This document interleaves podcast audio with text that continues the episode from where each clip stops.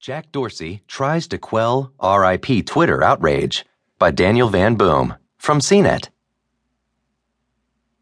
Many Twitter users were upset when word circulated that the site would soon adopt an algorithm based timeline, leading to a loud outcry on the platform through the RIP Twitter hashtag.